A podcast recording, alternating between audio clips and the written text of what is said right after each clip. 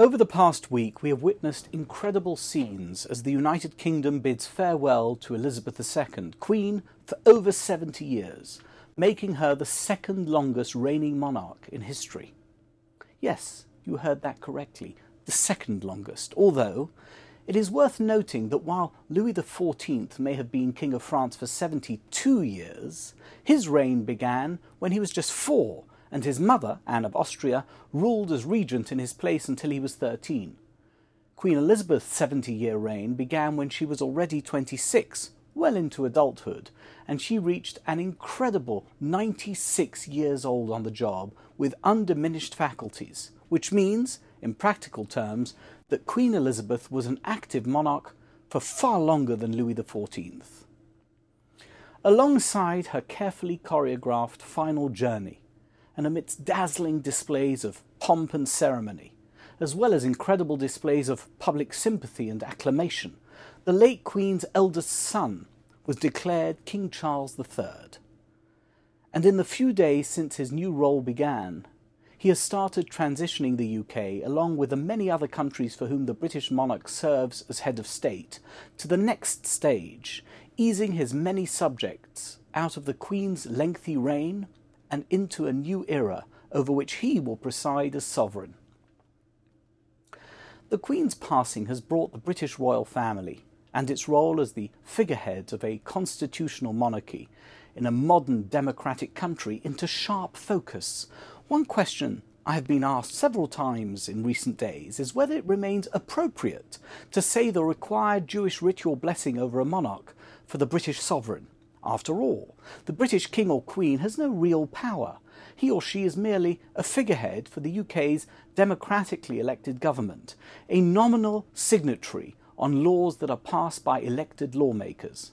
And while high treason, a criminal offence defined as disloyalty to the Crown, remains almost the only capital crime under British law, royal power is in reality non existent which makes the idea of saying a blessing when one sees a British monarch a blessing that is recited to acknowledge the monarch's status as an arbiter over life and death and as the emanation of God's power in human form seem quite ludicrous. But the clue is in the blessing itself. Blessed are you, God, our God, King of the universe, Shenosan michvoidoi levosar vadam, who has given of his glory to flesh and blood as someone pointed out to me this week, no one in the world does pomp and circumstance like the British royal family. Hollywood directors and producers must have salivated as they watched the flawless execution of sumptuous grandeur and majesty unfold for the Queen's final journey against the backdrop of castles, cathedrals, and palaces all of them of another age and of a standard that even computer generated imagery would struggle to reproduce. If we are to imagine the glory of God's majesty and envisage what the heavenly realm might feel like in terms of the awesome countenance of a royal presence, there are probably no earthly examples in modernity left for us to observe except for the British monarchy.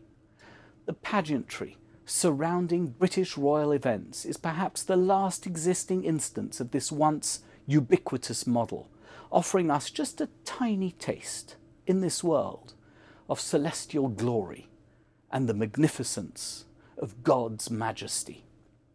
That is surely worthy of a blessing which includes God's name.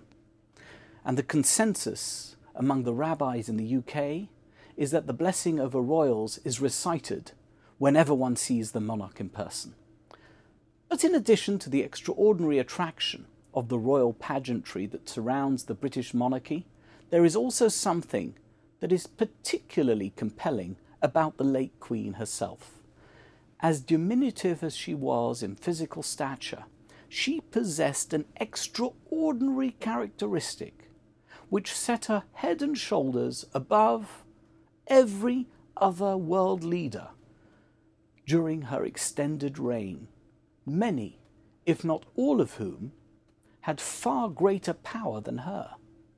And I believe that it is this quality which has resulted in the widespread attention from across the world, drawing so many hundreds of millions of people from every walk of life to watch her end of life ceremonies and rituals.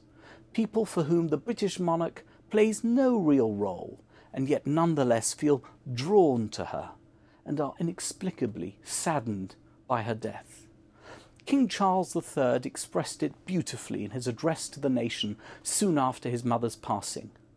In her life of service, we saw her abiding love of tradition together with a fearless embrace of progress.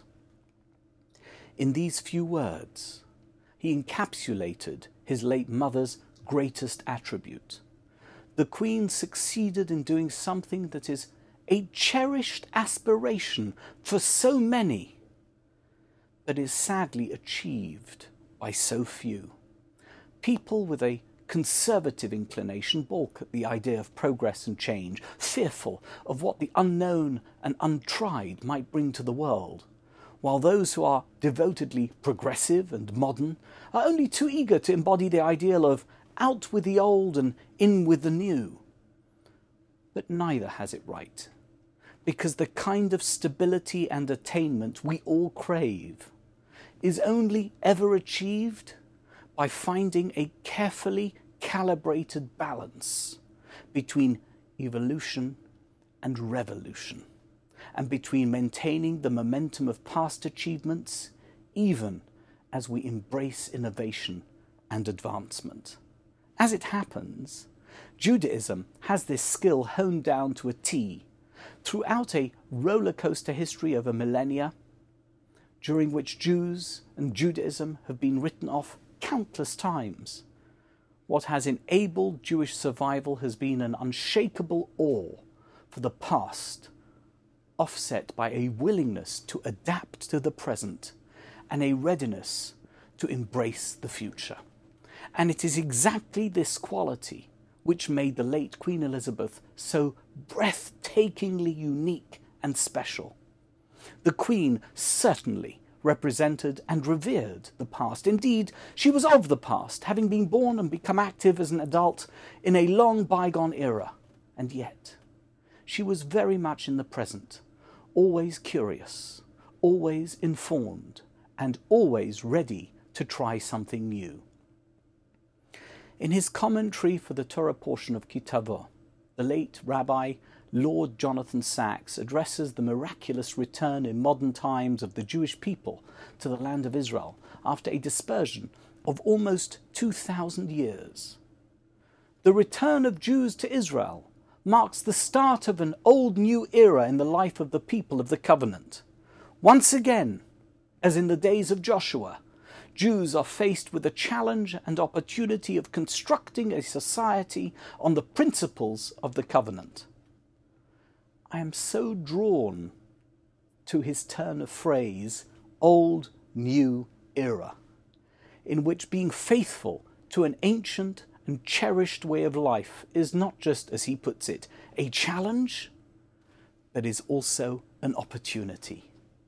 For Queen Elizabeth II, this glorious ideal was a lifelong leitmotif, and with God's help, even in her absence, she can be an inspiration for us all. Thank you.